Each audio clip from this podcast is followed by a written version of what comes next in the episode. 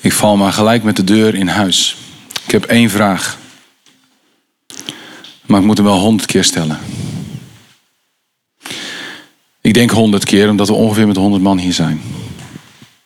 Ik ga het niet honderd keer achter elkaar zeggen. Ik wil één keer de vraag neerleggen. Die ik vanaf het moment dat ik wist dat ik deze overdenking moest doen, moest stellen. En dat is vraag van de Heer Jezus aan jou persoonlijk. Vandaar dat die honderd keer klinkt vandaag. En die vraag is: Wie zeg jij dat ik ben? Het is alsof de Heer Jezus vanochtend aan ons vraagt om daarop te antwoorden. Sommigen jullie weten al meteen over welke tekst het dan gaat. De hele geschiedenis daarbij. Maar bedenk dat Jezus vanochtend binnenkomt lopen hier. Na de dienst, koffie drinkt met ons. Wandelt. Wat dan ook. Thuis komt eten. En op een gegeven moment stelt hij de vraag: Wie zeg jij nou dat ik ben?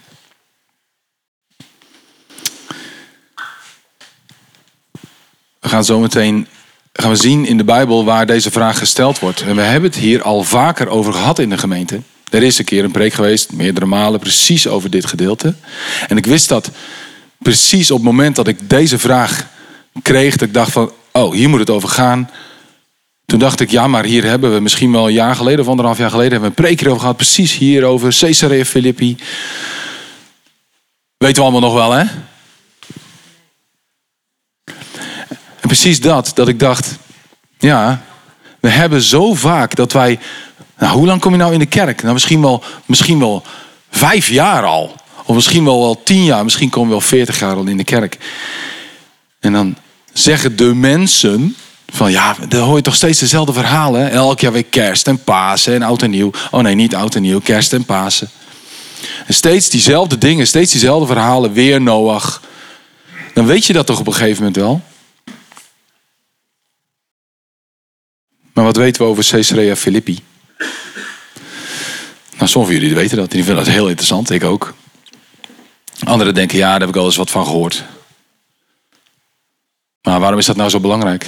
Nou, Caesarea Philippi is helemaal niet belangrijk. Het is gewoon een plaats. Die bestaat niet eens meer. Dat is nu weer een andere plaats. Maar wat daar gebeurde, was wel mega belangrijk. En dat moeten we een beetje gaan snappen. Vandaar dat we een beetje op herhaling gaan. Voor sommigen. Die denken, ja, hier hebben we het wel eens vaker over gehad. Maar het is een beetje weggezakt. Maar die vraag, die stelt Jezus vandaag ook weer aan jou. Dus het is wel belangrijk om daarbij stil te staan. Ik kreeg hem om mijn hart. Ik denk dat hij echt voor vandaag is. We gaan hem honderd keer stellen.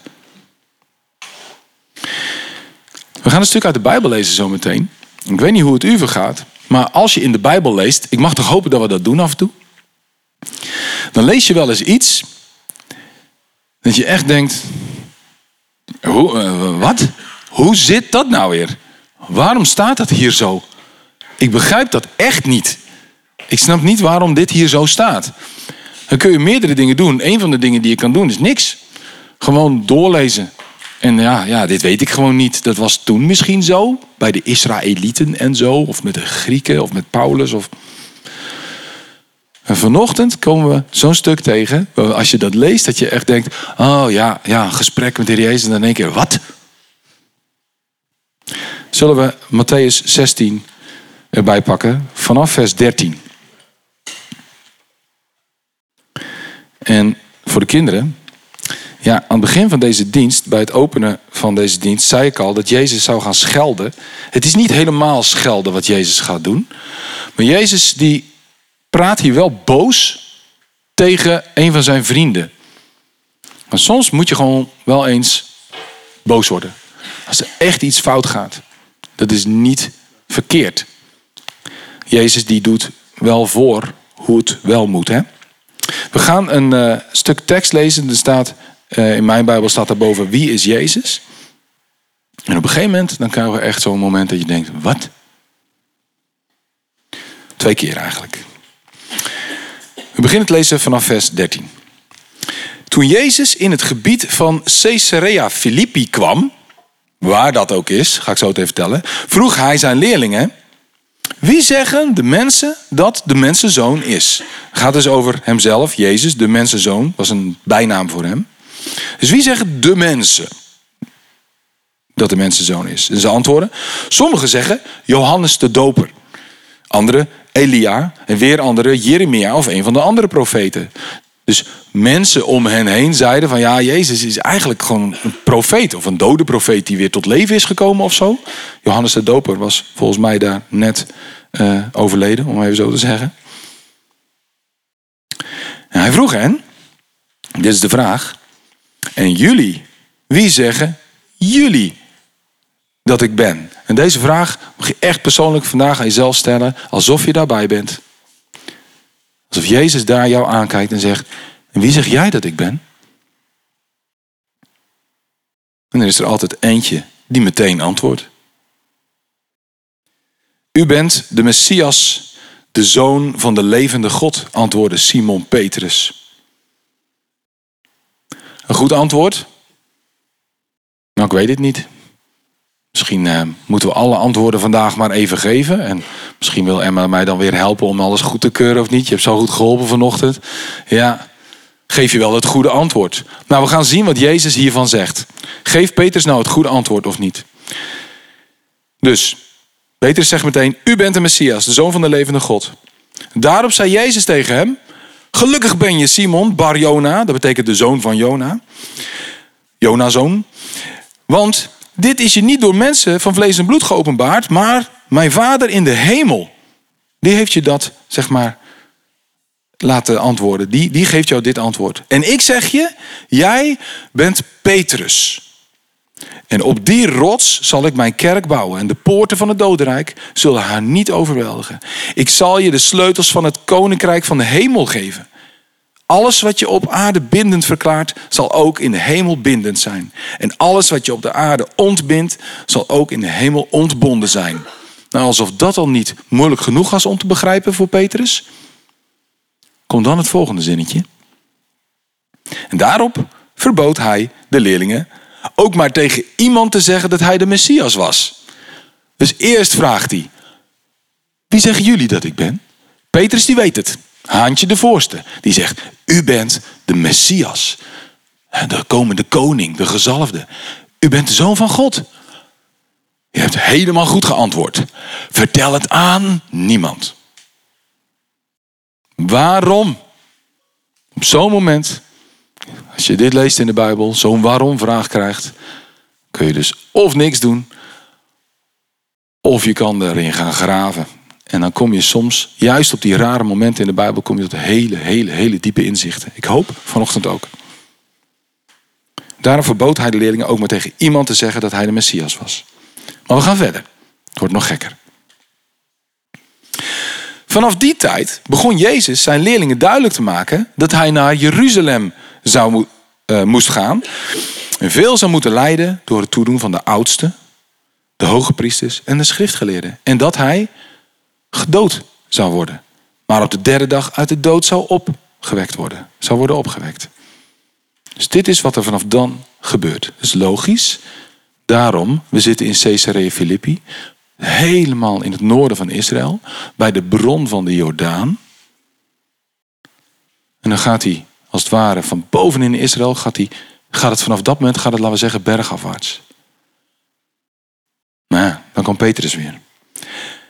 Petrus nam hem terzijde. Moet je je voorstellen, is dan met een groep. Jezus die vertelt wat. En Petrus, die heeft dan het lef, want dat is Petrus, om te zeggen, Jezus, kom even met me mee. Kom even, kom, kom eens. En dan is hij net, heeft hij, heeft hij iets heel moois gezegd hè, over de Heer Jezus. En dan, en, en dan zegt hij het volgende. Petrus nam Jezus terzijde en hij begon hem fel terecht te wijzen. Fel terecht wijzen, dat is echt boos doen. Hè? Van, niet doen man, stop daar nou eens mee, kap daar nou eens mee. Dat is iemand fel terecht wijzen. Nou, hoe doet Petrus dat? Hij zegt tegen Jezus, hè? God verhoede het, Heer. Laat God het voor, uh, voorkomen dat dit gebeurt. God verhoede het, Heer. Dat zal zeker niet gebeuren. Maar Jezus, die keert hem de rug toe met de woorden: Ga terug achter mij, Satan. Je bent een valstrik voor me. Je denkt niet aan wat God wil, maar alleen aan wat de mensen willen. Wat gebeurt hier? Eerst geeft Petrus het goede antwoord. En dan wijst Jezus hem terecht. Om dit een beetje te begrijpen, wil ik een heel ander verhaaltje vertellen. Ik heb dat verhaal zelf verzonnen. Staat niet in de Bijbel. Gaat ook over auto's. Dus dat kan helemaal niet. Maar ik wil wel jullie vragen om te antwoorden. Oké. Een vraag. Je mag gewoon het antwoord geven. Misschien zijn er mensen die dat kunnen. Welke twee typen motoren onder de motorkap geven tegenwoordig aan wat voor soort personenauto het is? Ik herhaal de vraag. Welke twee typen motoren onder de motorkap geven tegenwoordig aan wat voor soort personenauto dat is?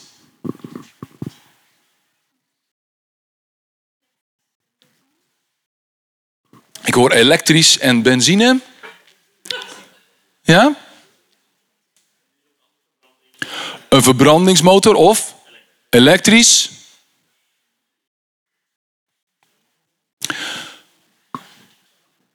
Prachtige antwoorden. Sommigen van jullie, die hoorden deze vraag en die dachten echt, wat?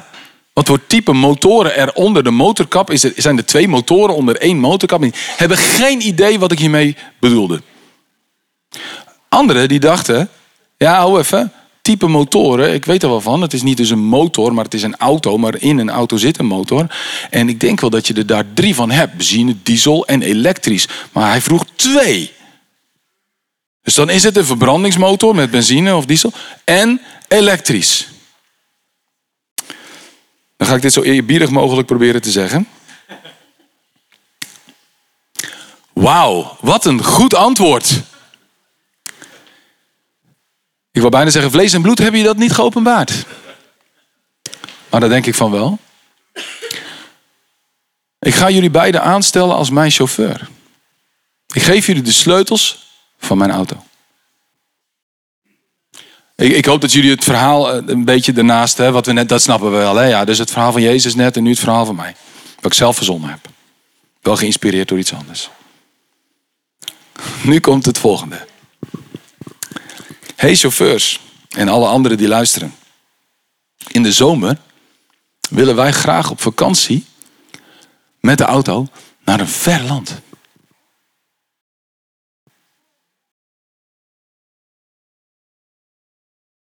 En weer weet ik vrij zeker dat bij sommigen van jullie meteen een lampje gaat branden. Misschien wel, nou, niet letterlijk, maar. En anderen die hebben geen idee waar ik heen wil. Klopt dat? Geen idee waar ik heen wil. En anderen denken, oh, wacht eens even. Wie begrijpt er een beetje waar ik naartoe wil? Wie zou het, zeg maar.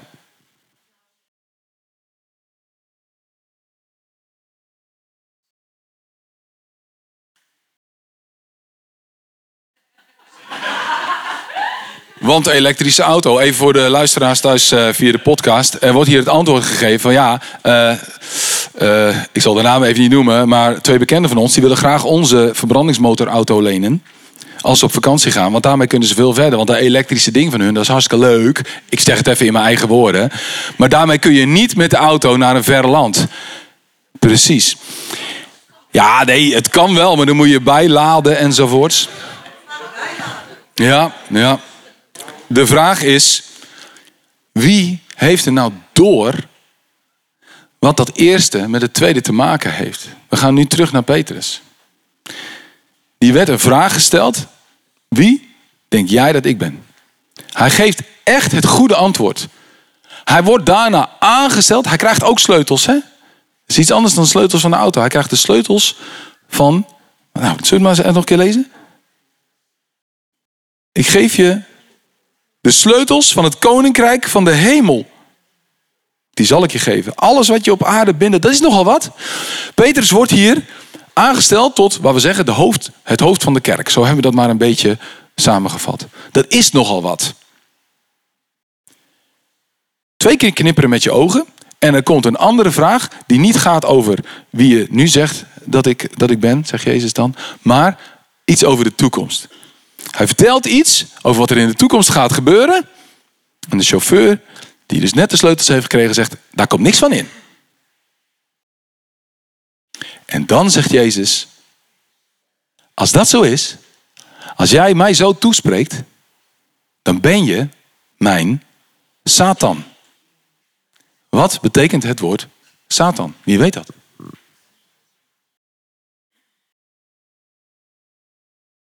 Iets met geheim? Nog iets? Vijand? Bedrieger? Verrader? Tegenstander. Tegenstander. In het Engels adversary. Iemand die de boel omdraait. Hij komt tegen Jezus in opstand. Dat is zijn natuur. En dan zegt Jezus dat tegen Petrus.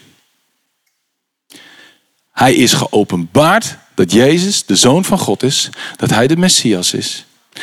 En op het moment daarna, op het moment dat Petrus iets wil zeggen over de toekomst, dan staat Petrus in de weg van de plannen van de Heer Jezus zelf. Diezelfde Petrus die wel een taak heeft gekregen. Met verantwoordelijkheden. Met beslissingsrecht. Dat is nogal wat. Dus Jezus noemt Petrus rots waarop ik ga bouwen. Peter, Petrus betekent ook rots. En aan de andere kant tegenstander op het moment dat het over de toekomst gaat. Waag het dus niet. En dit is een hele scherpe boodschap die Jezus hier neerzet. Waag het dus niet om tussen mij en mijn bestemming in te komen staan. En dit is even naar ons toe weer. Die vraag die klinkt vanochtend dus naar ons allemaal. Wie zeg jij dat ik ben? Zegt Jezus.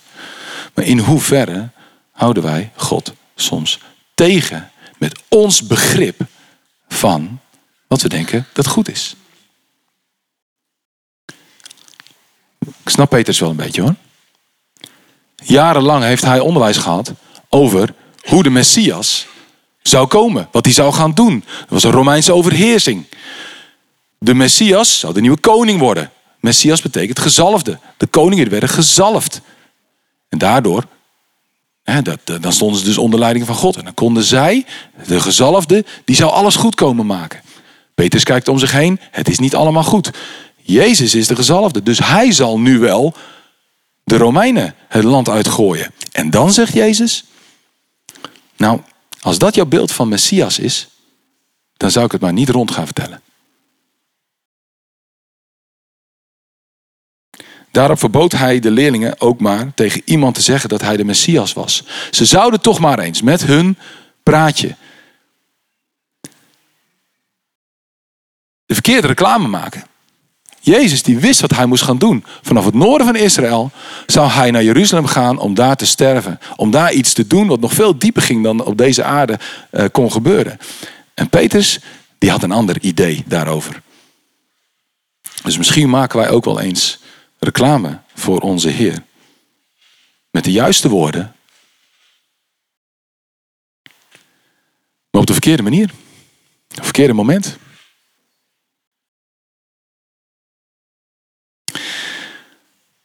Wie zeg jij dat ik ben? Die vraag die komt vandaag naar ons. we hebben al heel veel gezongen daarover. Natuurlijk, we zingen dat. Wij proclameren wie Jezus is. We weten wie Hij is. En we geven Hem de eer daarvoor. En het zou goed zijn als we vanochtend ook een moment even hebben van bezinning. Van even terugtrekken. Echt even, ook in deze zaal, even retretten. Om even ook tegen Jezus terug te praten. En niet alleen maar hier te zijn om wat te horen of wat te zingen, maar hè, dat doen we ook niet hoor, maar ook echt vanuit ons hart, van dit alles wat we hebben, tegen Hem terug te zeggen wie Hij volgens ons echt is. Ik wil daarom uh, pianist even naar voren vragen. We gaan zometeen een moment hebben van stilte. Ik wil jullie vragen om daarbij de ogen dicht te doen. Kinderen, jullie kunnen dit ook echt heel erg goed. Gewoon de ogen dicht doen. En die vraag die gesteld wordt, voor jezelf heel eerlijk beantwoorden. Jezus vraagt aan jou en vul je eigen naam maar in. Gaan we de ogen maar sluiten. Misschien is het ook goed om je in te beelden dat je daar bij die bron bent. Was het begin van de Jordaan, een soort opwelling. Er is daar een grot. Er was daar een steile wand. Misschien zit je daar met Jezus. Misschien zit je daar met je vrienden. Misschien mag jij wel even bij de discipelen aanschuiven, ook als kind, als oudere. En Jezus die vraagt aan jou: Wie zeg jij dat ik ben? En antwoord maar even in je geest terug aan Jezus.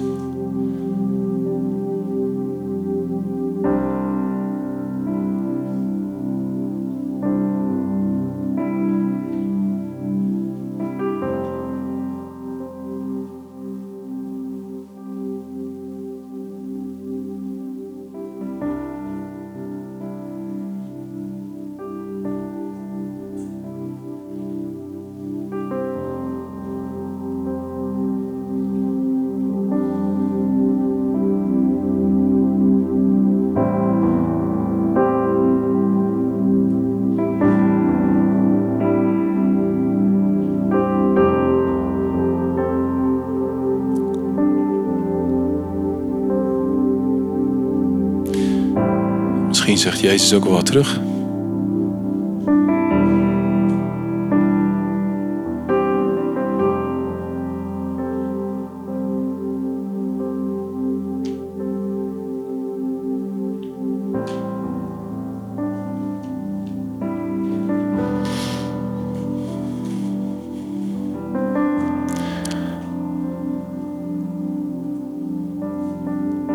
Als we in deze stilte zo blijven, wil ik een aantal namen of beschrijvingen noemen voor degene die op dat moment even niks weten te zeggen.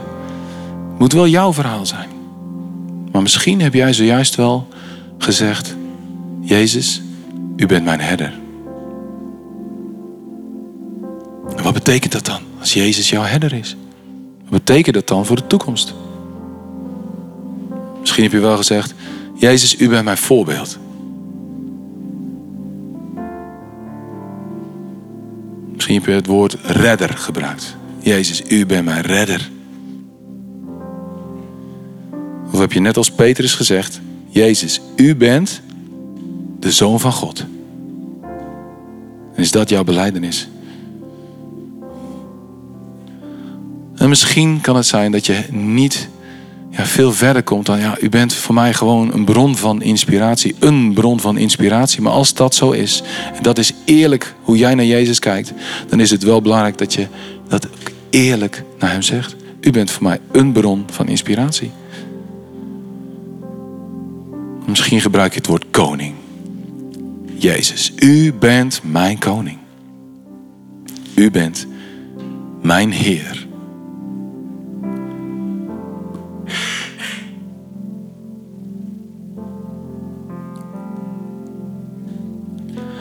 Wil afsluiten met de laatste vraag. Als je een van deze bewoordingen hebt gebruikt, dan wil ik je nu vragen om na te denken over wat dit betekent voor aankomende dinsdag. Nu zijn we hier op zondag in de dienst. Maar wat zegt dit over aankomende dinsdag op je werk of thuis? Bij je vrienden? Wat zegt dit over het komende jaar? Als Jezus jouw herder is, waarin mag Hij jou leiden? Als Jezus je redder is, waarvan heeft Hij jou dan gered? Als Hij jouw koning is of jouw Heer, wat mag je dan woensdag aan Hem geven?